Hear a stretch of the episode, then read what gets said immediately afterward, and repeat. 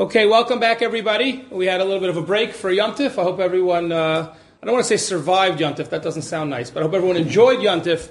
Uh, it's a lot of hard work, but uh, hopefully it was all worth it. Uh, and uh, we, Baruch Hashem, had three wonderful shiurim before the Yontif break on Shemitah, and then one about Rosh Hashanah.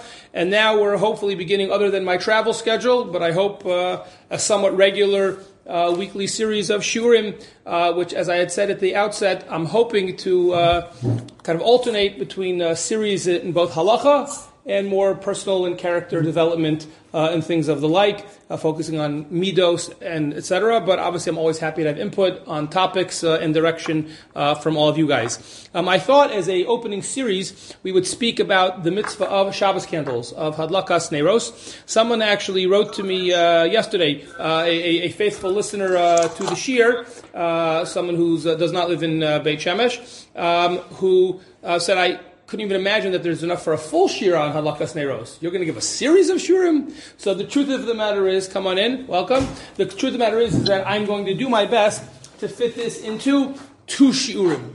The reality is, we may at some point be a little bit rushed, uh, and I may even have to leave some things out because I realized of going through everything yesterday, to really, really, really, really do well, I think we would need three shiurim.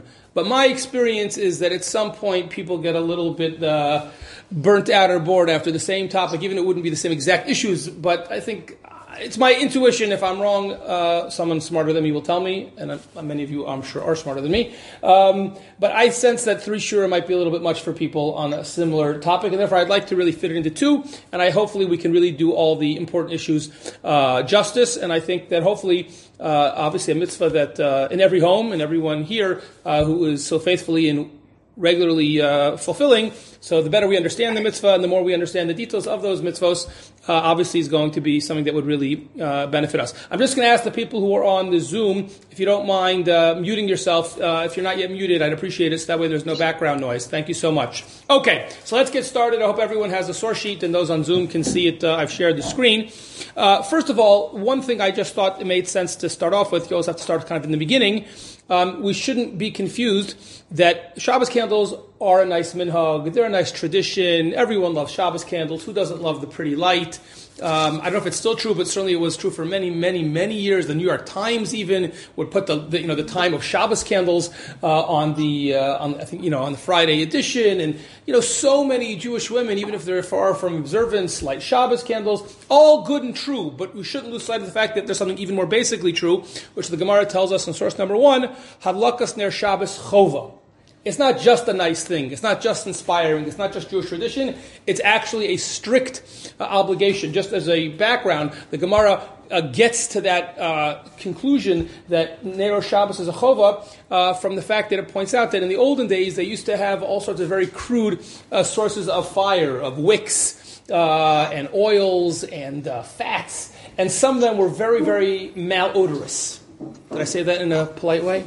Um, and the Gemara says, well, what's the difference? Just use something that really smells bad, and then you won't be in the room. And the Gemara says, no, it's not enough to just light and go out of the room or not be there. There is a obligation, narrow Shabbos chova. There's an obligation to light the candles, and as we shall see going forward, an obligation to benefit from the candles. And therefore, if you were to light candles that had a bad odor, that would be defeating the purpose. So the odor part's not so relevant nowadays as women make the big decision between do I use you know, the wax candles or the clear paraffin or the color paraffin? Do I use multiple colors of the paraffin? We've been at many homes where you see you know very very beautiful uh, and varied uh, ways of people lighting their candles. I've never smelled anything bad about any of them. So that's just a detail of history. But the point that it brings up is the fact that, in fact, the mitzvah of Shabbos candles is, in fact, that it is a an obligation. But it is more than that. And I don't want to be short. Again, it's very important to me. I put on my rabbi hat. Uh, very important to me that we get that as a basic point that we're dealing with an actual chiyuv, not just a nice thing. But I don't want to also lose sight of the fact at the same time that you shouldn't think of it as quote just a mitzvah. Not that that's a bad thing, but it's not just a mitzvah. In fact, in fact, there are many statements in Chazal that speak about the unique spiritual power and meaning the segula, as it were, of Shabbos candles. And I just brought for you a few, just a few sample examples of that in sources uh, two uh, through four. The Medrash and the Yalkut Shimoni uh, tells us that someone who is faithful and a regular uh, observer of the mitzvah of Shabbos candles, animara lachem nero shel tzion, which seems to be a very beautiful and metaphoric, inspiring way of saying that they will be zochet to come to Eretz Yisrael. Now, if I'm really being honest, I think the Medrash means in the ultimate geula. But think about everyone in this room who gets to light Shabbos candles in Eretz Yisrael. So we've already merited at least some level of a fulfillment of this medrash, and obviously we all hope for the ultimate fulfillment of this medrash. But evidently, and now is not the time uh, to explore exactly what the connection would be, but it's just interesting, as I say, that intuitive sense that we have, that fire, that light, that warmth is something positive and ultimately redemptive. So the medrash very much recounts that and says there's a direct link between someone who faithfully, regularly observes the mitzvah of Shabbos candles and someone who will be zocha to Neros Shel Tzion. That the ultimate redemption and return to Eretz Yisrael is also captured uh, in that image of the candles. That's number one. Number two, something that uh, some of you may be even more familiar with, I think it is more well known, is the Gemara Masechta Shabbos, which I have there for source number three, which connects someone who lights candles, Haragil Baner, and again, I use that I, I, before I said faithfully uh, and regularly, specifically, because Chazal are always uh, referring to not just someone who happened to have, every time you light the candles is a mitzvah, but the segula, the special reward, the power, the potency, uh, and the spiritual message uh, of Shabbos candles is a unique gift and a reward to someone who regularly lights the Shabbos candles. The Gemara here is quite explicit. Haragil bener. But what's the reward the Gemara here speaks about? Not the broader sense of return to Tzion and Geula, but specifically says the Gemara source number three, Havin labanim tamid chachamim. And as the Mishnah Brura explains in source number four, there is, as you probably know, there's a well-known pasuk, Kiner Mitzvah Torah or, metaphorically, already going back to Tanakh, and embellished by Chazal, there is an association between light and candles and Torah.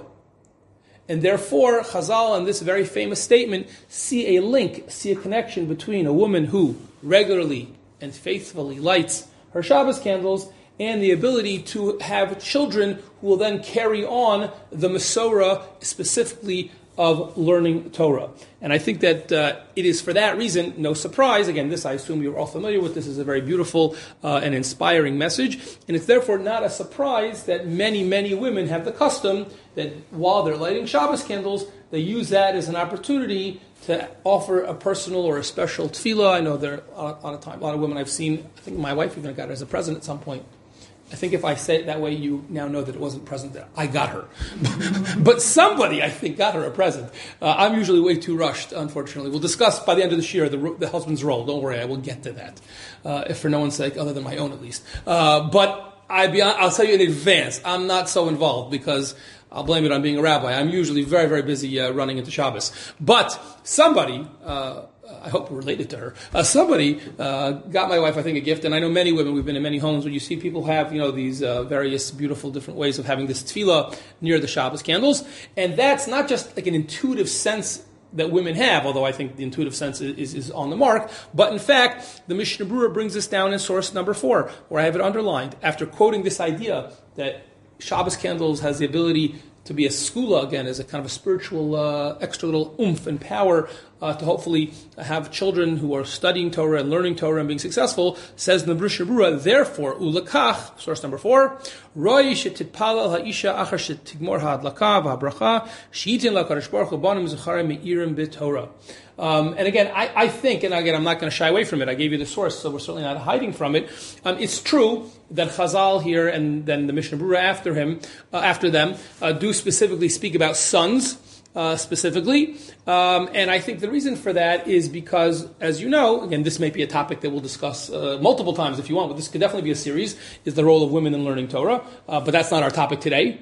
But certainly for our purposes, uh, we should acknowledge what you all know, I think, anyway, which is that the, the, the primary focus and certainly the technical obligation for study of Torah uh, has always traditionally been understood more to be an obligation on men or males or boys. And therefore, if there's specifically association between candles and Torah, uh, it makes sense that uh, Chazal speak in terms of who, especially traditionally, who's more likely to be the one learning the Torah. So if you're hoping that candles is a segula for learning Torah, it obviously made sense, certainly historically, and I think you can make the case even now to a, to a large extent that one thinks of it that specifically in the sense of sons or boys. But I would say this uh, in, in, in, all honesty, and, I, and not only because I have a daughter, uh, but, but I, I, really believe it. Uh, again, this is perhaps a, uh, a, foreshadow for this series that one day we'll have about the role of women in learning and are women obligated, not obligated, what can women win, what, what, what should women learn, Gemara, all the different kind of questions, which I, I would be happy to have a series of shiurim on. But certainly, certainly, uh, I, I, would argue that it goes back way before the 20th century. But at minimum, at minimum, for well over 100 years, it's been acknowledged that it's incredibly important, if not even obligatory to some extent, uh, in the modern era for women to be studying Torah, which is why from Satmar uh, to the most uh, you know light, light, light, light, light modern Orthodox you could imagine, and everything in between, uh, girls are all universally educated. Now the Satmar Beis Yaakovs are different than the Gerer Beis Yaakovs, which are different than the Litvish Beis Yaakovs, which are different than the religious Zionist schools. They are all educating different ways, but there's it, ain't there's no such thing as nowadays women not being educated. So therefore, I don't think there's any reason to think that this chazal would not apply, perhaps at a more diluted level, but nevertheless, uh, I think uh, the relevance for this chazal in terms of our daughters, not only our sons, but also our daughters, uh, I think is very, very meaningful. And I personally would have no problem um, if I was the one lighting the candles and making the bracha, uh, davening not only for my sons, but also for my daughter uh, to be connected to Torah uh, in a way that is meaningful to her, in a way that hopefully helps her connect to Hashem and halacha. So that is all, I guess you could say, 1A and 1B. What are we dealing with? Why do we have this two part series that we're going to do on the law of the Shabbos candles? So number one is because it's an obligation. It's a chiyuv. And even though we haven't discussed why yet, which we'll get to, but already we've been assuming, among friends, and we already saw in at least one source, the assumption that, of course, we're talking about the women lighting. So for now, let's just, you know, we're going to speak obviously generally in, on the assumption that the women are lighting, although we'll explain why uh, and are there any exceptions to that by the end of today's year. Uh, but we know it's an obligation. For now, let's say it's an obligation for women, although I'm going to reformulate that in a little bit. But for now, let's say it's an obligation, and for now, we're assuming on women. And number two, it's not just an obligation. Some things are just mitzvos, but this is actually much more than that. This is one of those mitzvos which Chazal promise all sorts of potential reward. Um, you know, we live in an era you, all you need to do is open up any Jewish magazine. An era that's obsessed with segulos, right? Shortcuts, right? And uh, I, it's funny, just recently I heard two different uh, great Gedolim ask the same question, uh, Rav Hershel Schachter and Rav Asher Weiss. And they both gave the same answer. You know, which segulos are, how do you know which ones are the real ones? Right? Is it the ones where they're always asking me to send a check? Uh, you know, and if I give the, the, tzedakah to the right organization, then this gadol will daven for me, and it's that segula, uh, and this. So they both gave the exact same answer. I believe in the segulos that are brought down by Chazal. Almost none of the segulos you see advertised in the magazines were brought down by Chazal. Okay, I won't say more than that at the moment on those ads in tzedakah organizations, uh, but you can guess what I would say if I was saying more. Mm-hmm. But these are segulos that are brought down by Chazal. This is the Gemara. This is the Medrash. So what does it mean that if I light candles, I'll be zochet the Nerot Shel Tzion? I can't tell you I really understand. But Chazal said it. And that has to mean something to us, and therefore we would do it, we would do the mitzvah even if it was just because it's a mitzvah. But these are mitzvahs which actually Chazal, not some obscure source that you could find from some Kabbalist who may or may not have lived 1400 years ago or something. But Chazal told us that there's a certain spiritual potency and power, dafka, to the mitzvah of Shabbos candles, and I think that should certainly mean something to us. Okay, let's move on now to our second very big and very central and important topic, which is why are we lighting? Why are we lighting? What is the benefit? What is the purpose of lighting candles bichlal? And this brings our attention to source number five, a very important pasuk from the Navi in Sefer Yeshayahu. The Navi there speaks about uh, Shabbos in general, and the Navi here is the source for the fact that, in fact, we have two uh, special additional mitzvos to Shabbos that were added perhaps as early as the time of the Nevi'im, but for our purposes, for shorthand, we'll say they're rabbinic obligations, or mitzvos midrabanan, and this is the well-known uh, phrase in the middle of source number five, the karasa Shabbos oneg, Lakodesh Hashem michubad v'chibad etom v'daber. That is to say, embedded in this pasuk are two very important phrases. There's more, but there's two that are relevant for our shiur, and that is the mitzvah of Oneg Shabbos and the mitzvah of Kavod Shabbos. For now, let's just translate Oneg. How? How do we want to translate Oneg? It's not a trick question. Joy. Joy, pleasure, good. And how do we translate kavod? Honor, respect, good. I like both of those. So it sounds like, amazingly, there's a mitzvah which is perhaps more easy to understand. We think of a religious obligation to honor, respect Shabbos. But there's even a more enjoyable uh, mitzvah. There's a mitzvah to enjoy Shabbos. Hopefully, most of the time we do enjoy Shabbos. Sometimes we, you know, but guess what? We don't have to feel guilty. It's a mitzvah. Says the Navi, it's a mitzvah to have oneg Shabbos. Now, as you all know, in the Aseres Hadibros, we have two other mitzvahs, right? One is Zachor and one is Shamor. Those are mitzvahs daraisa. Those are from the Torah. Right? Zachor is the mitzvahs asay, kiddush, havdalah, things like that, perhaps. And Shamor is all the things we can't do on Shabbos, daraisa. But says the Navi, there's also two other things. Two rabbinic mitzvahs, perhaps going back up to the time of the Nevi'im. Kavod and Oneg. Almost all poskim, and we'll certainly assume this as, as a practical uh, assumption, almost all poskim assume that the mitzvah of lighting candles is not min Torah. If it would have been, it would have been under Zachor. No one pretty much, almost nobody thinks it is. If it's rabbinic, so that begs the question okay, well, which rabbinic mitzvah is it? Do we light Shabbos candles as a way of honoring Shabbos, Kavod Shabbos? Or do we light Shabbos candles because that brings some kind of pleasure or enhancement to the Shabbos experience because of Oneg? If you go through Midrashim and multiple Mefarshim, you will see a machlokus about this, and I just gave you a quick sample of that in sources 6 and 7. Uh, Rashi says very clearly, source number 6, why do we light Shabbos candles? We honor Shabbos by doing so. Kavod Shabbos. After all, says Rashi, and here Rashi is, I, I, don't know exactly what was going on in northern France in the time of Rashi, uh, culturally, but one, even culinarily. But one thing I do know, Rashi understood the notion of ambiance and a candlelit dinner. Says Rashi clearly, it's a more mechubad meal when you have candles. He was French. Right? Exactly. I say, you know, the, the, French always cared about their food, uh, understood this. Um, Rashi says quite clearly, it adds a certain ambiance. It's a suda chashuva when you have that extra light. Tosfos, however, so you know, already we're talking just a generation or two later, and pretty much the same area of the world, but nevertheless says Tosfos, why do we light candles? Mishum oneg, and I think that's also true, right? It's a known phenomenon, right? First of all, in general, presentation, right? Why is it that so many people, maybe in this room, and certainly when you go to fancy restaurants, right, and caterers, they spend so much effort on and money on presentation? The food's the food, right? The answer is no, it enhances the experience. But it's not just that's on the fancy level. How about on the most basic level? If you don't see what you're eating, right? The ability to see what you're eating enhances the sensory experience. I think it's again, uh, it's tragic, uh, but I think it's a well-known thing that if someone, God forbid, who would be blind, they literally don't experience the food, or lots of things, obviously, but even something like food, there is a slight difference in the experience because you can't see the food. So Tosfos says, no, you know what? We have to have light because it'll help us enjoy Shabbos more. Is it to mechabe, to honor Shabbos, or is it the enjoyment?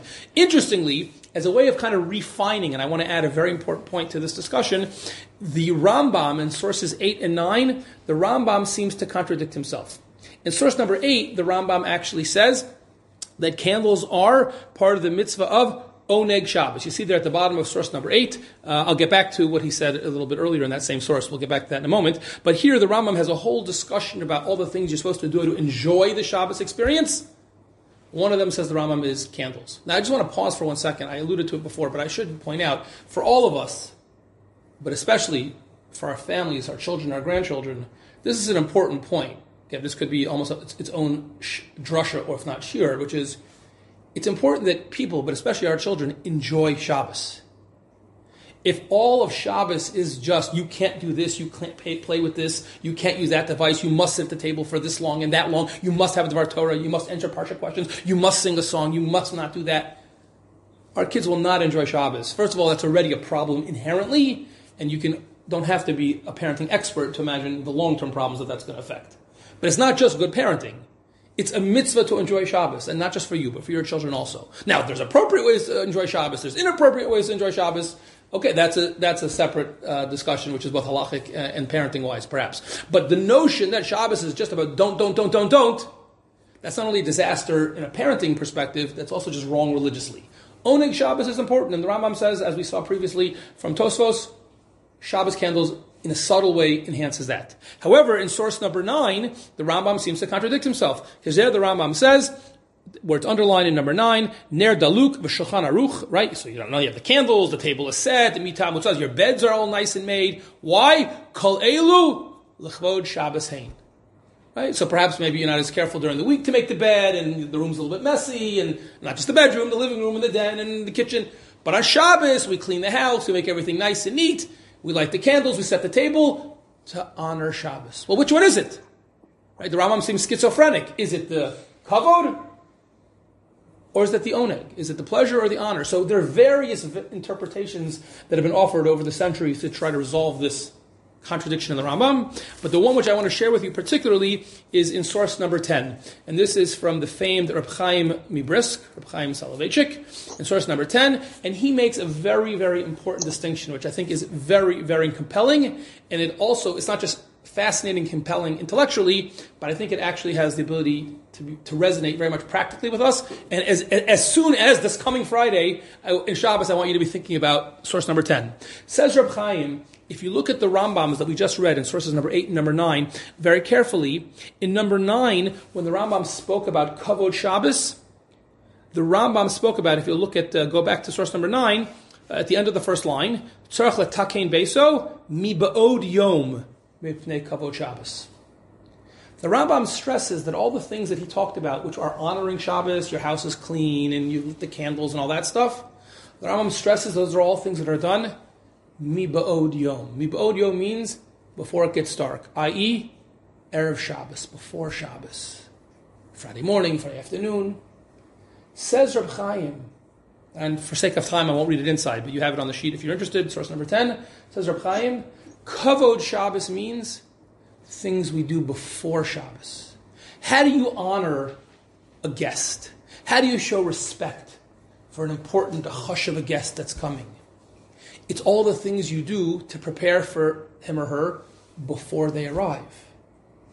The way we show our respect for the Shabbos queen is by getting the house ready and doing all those things, preparing the food, etc., and lighting the candles. Mi ba'od yom. To the extent that Shabbos candles are lit before Shabbos, which they are, 18 minutes, 20 minutes, whatever your minute is, and if you're running late, you could even, it's also okay. That is a fulfillment of Kavod Shabbos. We thought about the special guest that's coming, the Shabbos Queen. We took the time, and in advance, we lit candles to set the tone, to show that this is an important thing. Those minutes, let's say halavah, you get the full 20 minutes in, or whatever it is, or if it's in the summer and you made early Shabbos, so you have even longer until it gets dark, that is a fulfillment of honoring Shabbos. However, Reb Chaim points out, when the Rambam discusses oneg, he does not talk about things you do before Shabbos. Oneg is, as we alluded to before, oneg is enjoying the Shabbos experience itself. And therefore, said Reb Chaim, it's not just that oneg is enjoyment and kavod is respect or honor, it's also that they take place at different times. And therefore, he says it's not a contradiction.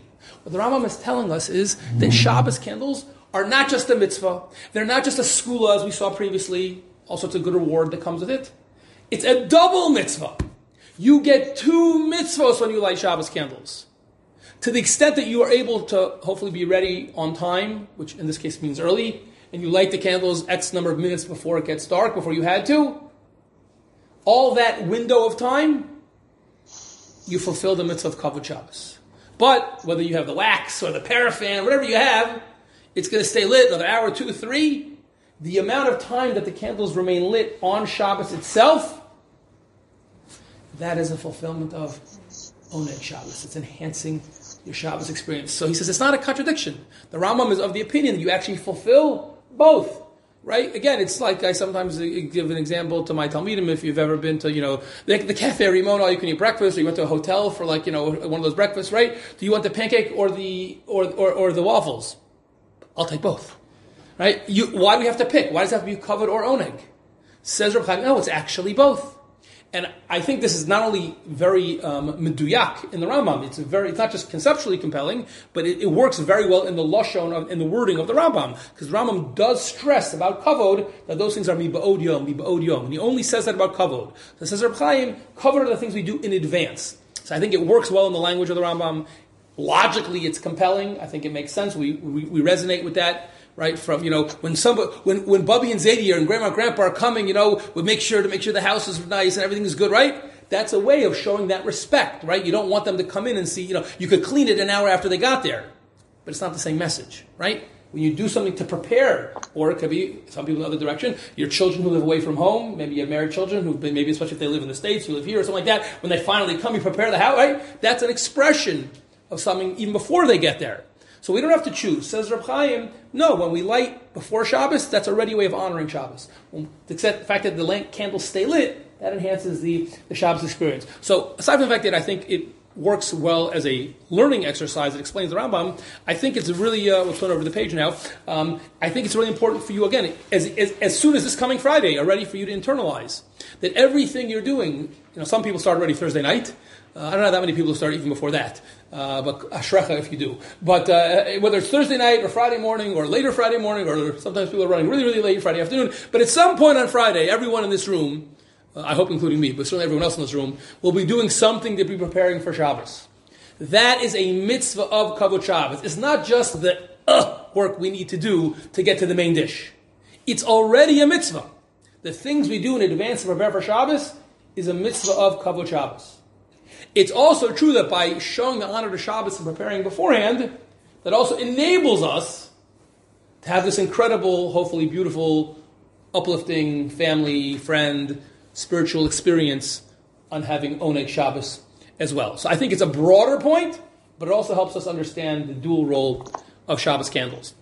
Now, the interesting thing is, even though the main two big mitzvahs that we speak about are Kavod or Oneg, both one, but there actually is a third dimension as well. Again, this mitzvah of Shabbos candles is filled with so much good stuff. So we got the mitzvah, we got the segula, now we got one mitzvah, now we got two mitzvahs. It's actually more than that. There's three. Take a look at source number 11. Rava tells us in the Gemara, Rava is actually discussing a very interesting question. Um, no one should ever know from this. Nebuch, Nebuch, Nebuch, somebody would be so, so poor come the end of November this year, and they have to light Shabbos candles and Hanukkah candles. What if you only have enough money for one? Which one should you do? So the Gemara tells us, this is source number 11, for sure Shabbos candles would have to take precedence. But Hanukkah, why would Shabbos dafka be before Hanukkah? says the Gemara, Shalom Bayis. Now, before you get too emotional about this, this is not the Shalom Bayis they spoke about at your Shabbos Sheva Brachos.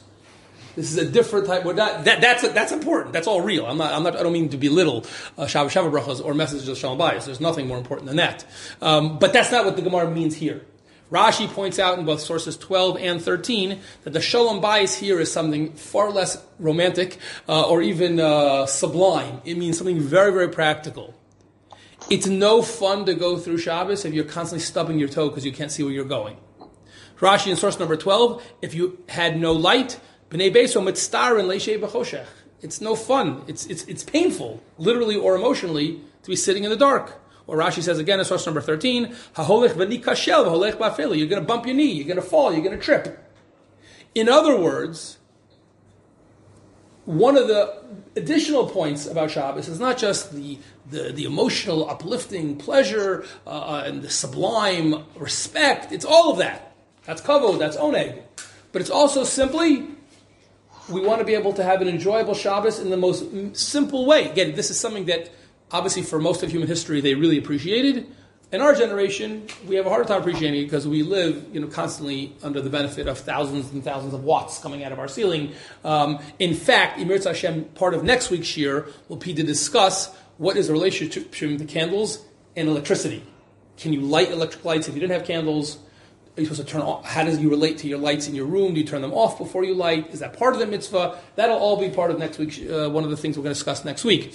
But the point here is, even on a basic level, at least certainly, you know, in, in most of human history before there was electricity, Shabbos candles served a third, very, very prosaic, very practical. Um, point, and that's what's called shalom bayis. It's interesting that you should just be aware, even though nowadays, as I say, it doesn't exactly serve that role for us because um, we have uh, so much electricity, etc. But there are some practical halachic questions which are relevant perhaps to this question. So, for example, um, if you had a candle that was lit, let's say you had one of those like you know massive candles they sell at you know I don't know Bed Bath and Beyond or I don't know where else people sell these huge candles that can last for days at a time, right? Um, you probably get dizzy already from the smell at some point if you never blew it out. But you know, I have a sister actually who loves this stuff. Like our house is full with these vanilla candles and other things, and she lights them during the week. Like when they come home from work, her and her husband they just light them because they they enjoy the smell. Let's say you had it on from Wednesday or Thursday or something, and it was still on Friday afternoon. Can you just count make a bracha on that? So this is part of that question. If the only halacha was shalom bayis, so I need light, so I don't stub my toe, well, I have light. Who said it has to be lit specifically for Shabbos? But if it's Lachavod Shabbos, well, that wasn't Lachavod Shabbos, that was Lachavod having a nice uh, scent uh, three days ago.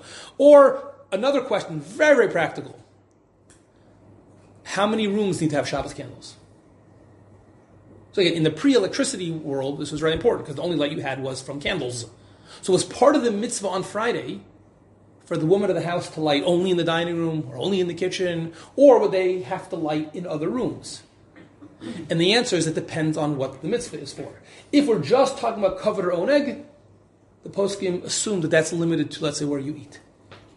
However, since we now know that there's this third dimension called shalom bayis to the poskim, we don't want you to stub your toe in the bathroom, getting out of bed, or any other room of the house. And therefore, it's important, and this is practically halacha lamaisa.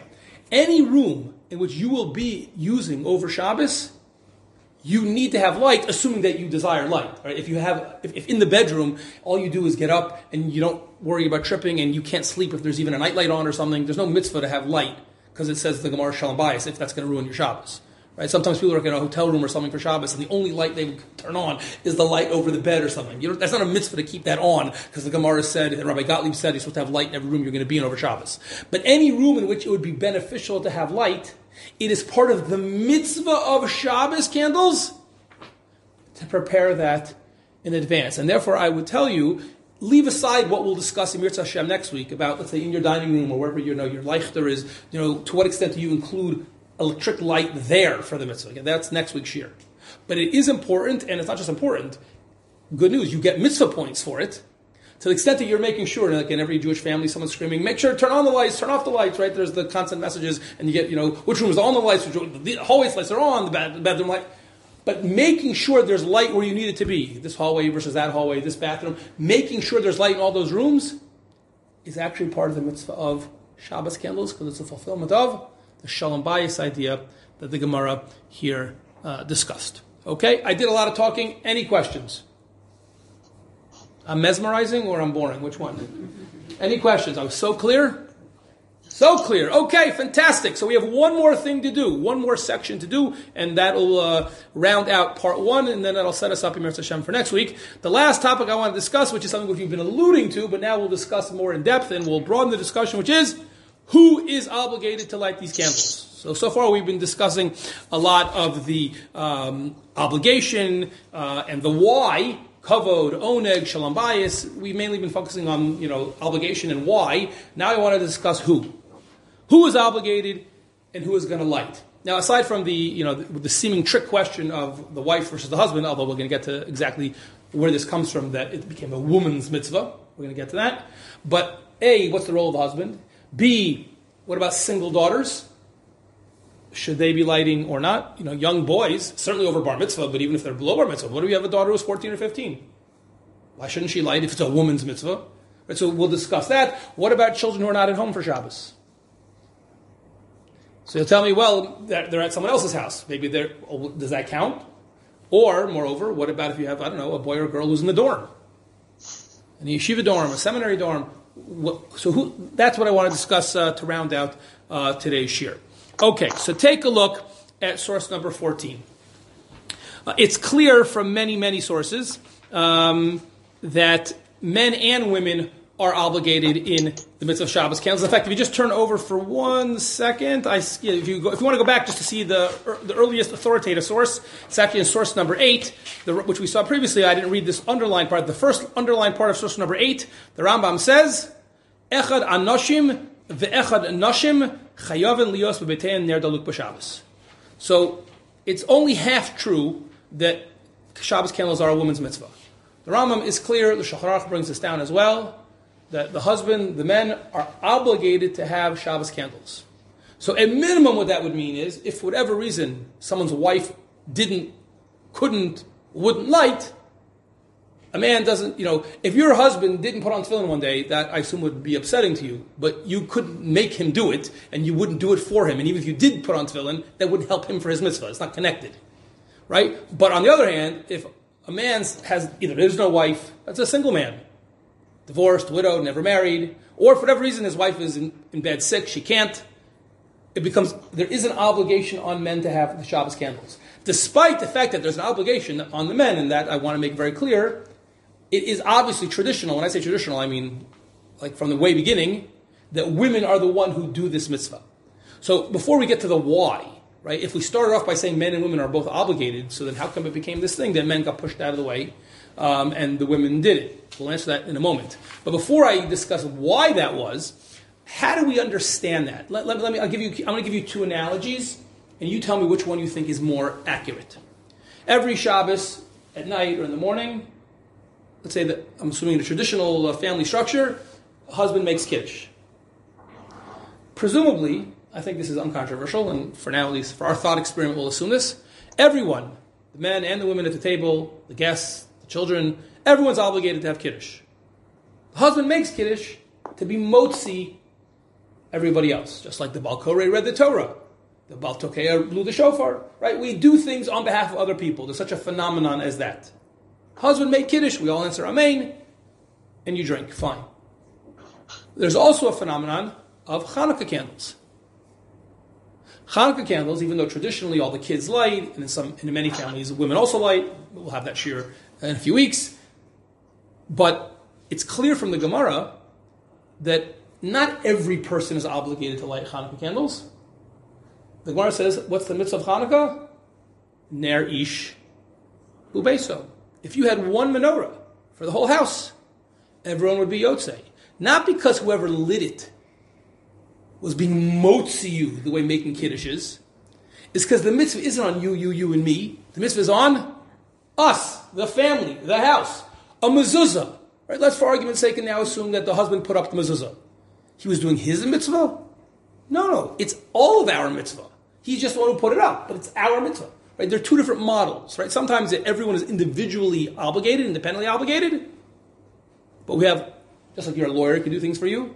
You can have a shaliach doing things for you. So someone is motzi you, but you are obligated individually. And other times, the family is obligated. Which one do you think Shabbos candles is? Is it more like Kiddush or more like Hanukkah? You think Hanukkah? There's a difference in the language between the Rambam and the Aruch The Rambam says It's just- Good. It doesn't talk about hadlaka. It's just Okay, but that, that's an important question which I was going to elide over. But I am not at all surprised, Ms. Weinberg, that you caught me on that. But I don't think that's the same issue as. Okay, but who's obligated to make sure there's a Ner it Daluk? Okay, so I'm asking you to think. Right. The Aruch HaShulchan says. I'm gonna- "Kol mishpacha Okay, but okay, but I'm about to get to that. You're reading ahead. Cheater. You're a teacher. You should know. It's not fair to do that to another teacher. Yes. Um, what do you think? I think that it's like kiddush because you're lighting for everyone, have everyone in mind.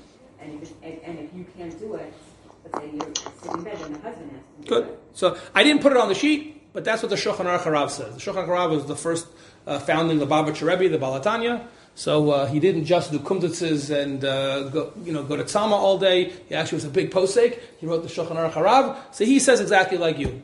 He it sounds like he says everyone is obligated, and basically the wife is the shliach for the family members, just like the husband will be the shliach when he lights uh, when he makes kiddush. The wife is the shliach when she lights Shabbos candles.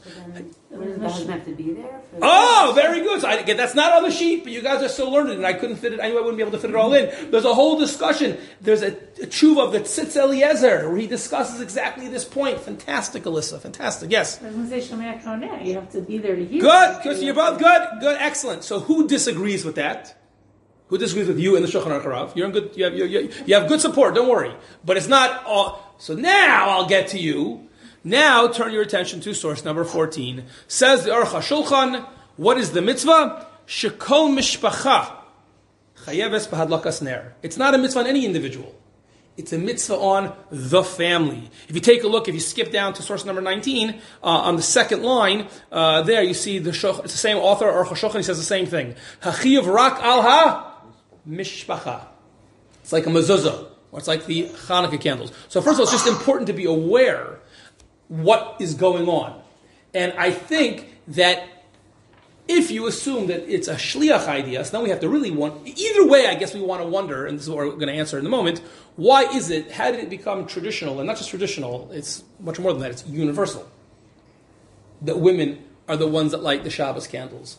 If it's a mitzvah on every individual, so why is it that the wife is the shliach and not the husband?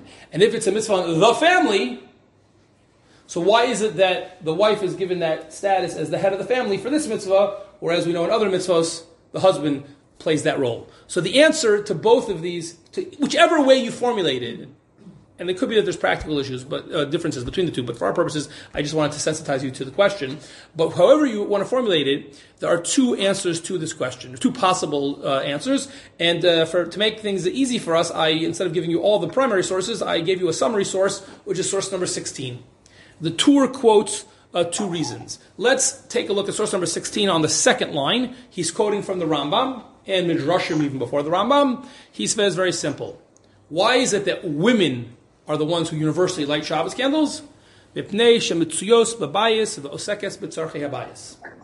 Which I think he means as follows. And that fits very nicely, especially if we assume that it's a mitzvah on the family. Right? And I say this not only because I'm in a room as the only male. I would say this in a room of all men too. Tachlis, who runs the house? If it's a reasonably well functioning house, obviously the wife. It's not even a question. I'll tell you a cute story, a true story. My son Yaakov, who's now 21, about to go back to yeshiva after having got out of the army, when he was five, six years old, I can't remember, just first grade, I think, we were in Baltimore. So I'm putting him to bed one night. He says, Abba, I have a question. How come all the time, whenever I ask you, can I do this or that, you always say you have to ask mommy, she's the boss. But we just learned in school, Parshas Bereshis, when Chava got punished, and the pasuk says that the man is going to be the boss. That's a pretty good question for a six-year-old. So I don't know about it in your family, but in my family, anytime they ask me, I think yes, no, you have to ask mommy. She's the boss. So I said to him, you now understand the difference between Torah Shebichsav and Torah Shebaal Peh. it may say he's the boss, but ain't no Jewish family that I ever met where the husband's the boss. Nor should it be. Right? The answer is, if this is an inyan of the bayis, if Shabbos candles is a mitzvah on the bayis, on enhancing the house, and giving the house a certain ambiance for Shabbos, of preparing the house and the home and the family for Shabbos, it makes sense that the person who practically is the one who really runs things, which we all know is the wife, is the, is the woman of the house, it makes sense, says the Rambam, that she be the one who is in the prominent role of lighting the candles. Now that, to me, I think it's true, number one. Number two is I find that, if I, if I can say so myself, very inspiring and uplifting and very meaningful. Uh, there is a second reason you should be aware of, and since I'm intellectually honest and this is a fully transparent shiur, uh, I won't hide it from you. Uh, you may be less, this, you may find this second answer more, uh, less appealing, I should say, uh, but you should be aware that it does exist out there, and that is what the Torah there, again, going back to source 16, he quotes from the Medrash. Nothing to do with the woman running the house, and this is a part of the family and all that. Says the Torah, there's a Medrash. It also goes back to Parshas Bereshis last week. Says the Medrash, when Chava sinned by eating the fruit of the Eitz Hadas, when Chava then made her matters worse by getting her husband to do the same thing, Kavtza Nero Shel Olam, Shegarma Misa Adam Harishon. There was not going to be any death. Again, we can't relate to what it was like in the Garden of Eden and what Adam and Chava were like. I mean, this is you know, we can barely relate to people who lived you know, 500 years ago, let alone the Rambam, let alone Avram Avinu. But the difference between even Avram and Adam is a different universe entirely. It's a completely different type of existence. So, whatever this means, I have no idea. But it's clear from tradition in many midrashim that before they ate from the Eitz Hadas, there was not going to be any death.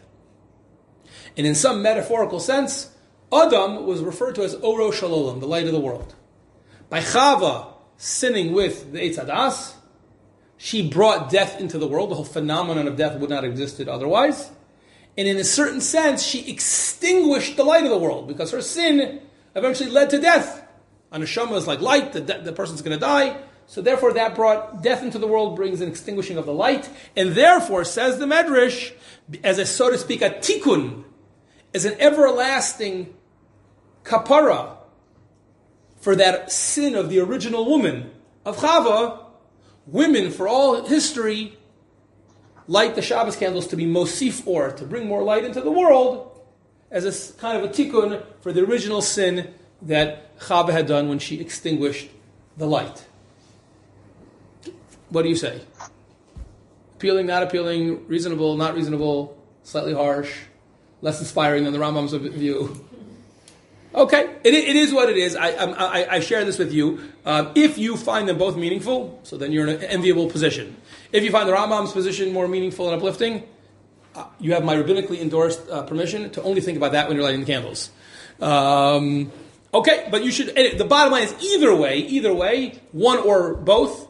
This is why, again, going back to Chazal, we're talking about many, many. you as, as long as anyone can remember and document, this was always a mitzvah that was performed by the women, even though, depending on who you ask, you'll either say it's a mitzvah on the whole family or on every individual. But either way, it's not only a mitzvah on the women. And yet, women are given the primary responsibility uh, and privilege of lighting. Now, now, but given that kind of background, so now we're ready to understand is there and should there be a role for the husband at all? If this was exclusively a feminine woman's mitzvah, so then why would a husband have any role? But now that we understand that it's either a mitzvah on every individual of the family, but the wife's representing them, or it's a mitzvah on the unit of the family and the wife's representing them, it's at least reasonable to think that maybe the husband should have some secondary helping role. And in fact, a number of mefarshim in sources number 17 and 18. I gave you from both Rabbi Akiva Eiger in source number 17, and number 18 is the Mishnah Berurah. They both say, I'll just read you the line in the Mishnah Berurah, source number 18, Tov Shaishi Taken Haneros. Or the way the um, Rabbi Akiva Eiger said it in 17, Habalabai Itaken Tanerod Vaishto Tadlik. In other words, there is a tradition and a recommendation for the husband to be involved in preparing or setting up uh, the candles. There have been weeks when I've been able to do this. But my recommendation and my bracha and my tefillah for all of you is that your husbands should all be better than me. Uh, at that. Again, I could blame it on the fact that I'm busier than the average uh, person right before Shabbos, uh, with, since unlike most Jews, I work on Shabbos. Um, but nevertheless, uh, that's something that I probably should try to be better at. Uh, my kids have kind of picked up the slack for me. Uh, but I think it's a very, very nice thing. if if it's the kids, I think it's fine, but it's better that it should be the husband to prepare the candles for his wife. In other words, the, the queen of the house, in this sense, I mean this meaningfully. You should show up and the candles should be prepared for you. I think that's a very, very meaningful thing on many, many levels. Um, and if your children do it, that's fine. Uh, but I think it would be even better, and this is already brought down by Poskim, that there's an idea, since really it is partially the, the, the, husband's mitzvah too. So even though the wife is playing the dominant and the prominent role, but the husband should play a kind of a supportive role, right? A little bit of a role reversal, the way we usually think of the relationship between husband and wives, and men and women. So it's not a bad thing for every now and then the husband to feel like they're helping out their wife, and not just the wife always helping out their husband.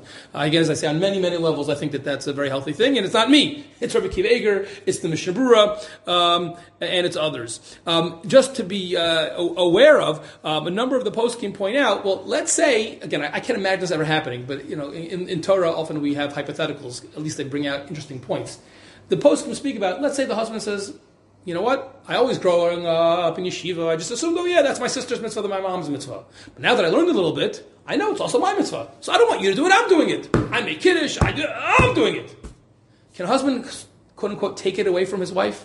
Again, would it ever happen? I don't know. I've never heard such a thing. It sounds crazy, right? But the post came right? He's not allowed. He's not allowed. If, if she doesn't want to light or can't light, that's a different story. But if a woman wants to light, her husband not, is not allowed to take it away from her. She has the primary zchut uh, to light the candles, and no one uh, can take that away from her. Now, as we know in many areas of life, uh, hopefully we stress this as parents when it's appropriate, uh, and we know it's true certainly in, in religion as well, a greater privilege comes with greater responsibility. And I would be remiss, um, again, it's a, it's, it's, it's, a little bit of a scary, maybe even a shocking uh, statement of Chazal, but we, sh- we should acknowledge it. We shouldn't uh, hide from it.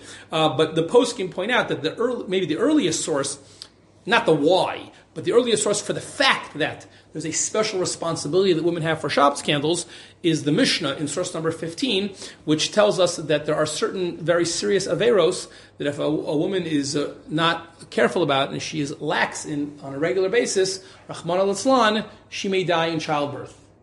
Which again, it, for most of human history was a real fear. Right? We are living in an incredibly blessed uh, time where it's almost unheard of uh, for women to die in childbirth. When I was a child, which is not that long ago, there was a woman in my neighborhood who did die in childbirth which is only, was only about 35, uh, somewhere, uh, probably about 35 years ago. Um, it was a horrible, horrible tragedy, obviously. So you do hear about these things every now and then, but really very, very rare. But as you know, for most of human history, right, it was unbelievably dangerous for a woman uh, to give birth. And the Gemara, and excuse me, the Mishnah, source number 15, says there are certain averos, al shalosh averos, nashim metos b'shas leidasan right? You're already in objectively a dangerous situation of giving birth, and if it's already objectively dangerous uh, from a purely uh, physical perspective, it wouldn't be that hard for Hashem to use that as an opportunity to punish you if you so deserved. So. The three mitzvahs, which are very famously considered primary responsibilities of the wife or the woman, are of course the area of nida, the area of separating challah, and the third one the Mishnah says is hadlakas haner. So again, I don't think that's what you should be thinking about when you light candles. Um, that certainly wouldn't be inspiring to anybody. Uh, but nevertheless, it is certainly a again, why, why, why these three? Why such a harsh punishment? The answer is I'm not sure, and we don't have time to get into it, even if I was sure. Um, I don't think this is again. I, I believe in. Uh, I'm not hiding you. You're all grown up. You're all bright. You can all uh, you don't handle all the sources. I'm not worried about any of that. But nevertheless. Um, I what's it called? I uh, you should just be aware of this. Again, it is uh, you know for some people this gives them strength. For some people it's a little bit of a depressing thought. Uh, I don't think it should be what you need to focus on. There's many many other sources which are quite more beautiful and uplifting. Uh, but you should be aware this certainly underscores that the the primary the privilege. But also the achrayas responsibility that women have uh, in lighting candles. Just to finish up, I want to mention uh, two final points. number one is what about single girls? So in source number 19, uh, the Aruch HaShulchan, uh, he is actually one of the opinions who says uh, ex- explicitly, kol achas v'achas. The Aruch HaShulchan was of the opinion that single girls should light. At what age? He doesn't say here, but like any other mitzvah where you try to figure out at what age your child, boy or girl, is ready to do mitzvahs even before they're a bar about mitzvah, so girls should already light. And as some of you may know, at least in America, this became very well known as the campaign of the Lubavitcher Rebbe. In Chabad, this is a very big, big thing that all the single girls like. Um, the Lubavitcher Rebbe didn't come up with the idea, but he's the one who popularized it. Um, I'm not sure in how many families this is common outside of Chabad. I don't think it's so common. It certainly was never the minhag in my family. Uh, but if you have that minhag, nothing wrong with it whatsoever. If you don't have that minhag, I wouldn't necessarily uh, do it because it's certainly very, very rare. But there are there are families uh, who have the tradition uh, for single girls to light. Last but not least, I just want to mention: what about if you have children who are out of the house? After all, if this is a family mitzvah, so how does that family member fulfill uh, his or her mitzvah? So if you have a child who's having a sleepover, um, so the answer is that they fulfill the mitzvah by whoever the mom or the wife is lighting whatever house they're staying in. If you're sleeping over for Shabbos at someone's house, you become ibnei beitam. Which, by the way, if you are if you are sleeping over at your parents' house or your parents are sleeping over at your house for Shabbos, tech, even though it's virtually universal that married women, even when they're out of their house, let's say sleeping, you go away for Yontif, you go away for Shabbos, married women light, mikaradin, you're not chayiv. If you are sleeping over at your parents' house, sleeping over at your whoever's house, and the woman of the house is lighting, you are part of the house for Shabbos. You don't have to light. Okay? I've never heard a woman's like, okay, I'm, I'll take a week off. Right? It's it's hardwired into women. They want to women, married women want to light. At least the ones I know, um, and that's fine. But certainly, it's true for your single children that when they're away for Shabbos, uh, they fulfill the mitzvah. Uh, even if they're adult, even if they're over bar or bat mitzvah, they fulfill the mitzvah uh, through their host. If you have a boy, for example, who's in a dorm, there are some girls who are in dorms too. But certainly, let's say a boy who's uh, in a dorm, the answer is then they're not yotze with you, and they're not, and there's no who, who's lighting. The answer is, if, hopefully, you send your kid to a yeshiva that knows what they're doing, and the yeshiva lights. And every yeshiva that I've been a part of, they light candles in the chadar ochel, in the dining room. Just like one candles are lit for your family, so there could be one candle lit for the whole yeshiva. But they absolutely should light. But, and with this we'll end, they should be aware. Again, I don't think it's not practical in the sense that they're going to do it anyway, but if you want to teach them something, it's a good thing to teach them. If they're, let's say, in their dorm room or wherever it is that they're staying or in camp or wherever, whatever light they would need for Shabbos, they want to keep on a reading light by their bed or they need a, a bathroom light. They, if they prepare that before Shabbos, which presumably they're going to do anyway because they need the light, but tell them, you should know, if they have in mind, when they turn on that light, when they keep that reading light by their bed, that's part of the mitzvah of Shabbos candles maybe whoever, the head counselor or the dorm counselor, whoever was lighting in the Chadar Ochel, that's fine. But to the extent that they need light whichever part of the, the, the dorm, the camp, or wherever it is that they are for Shabbos, that is also uh, part of the mitzvah. Okay?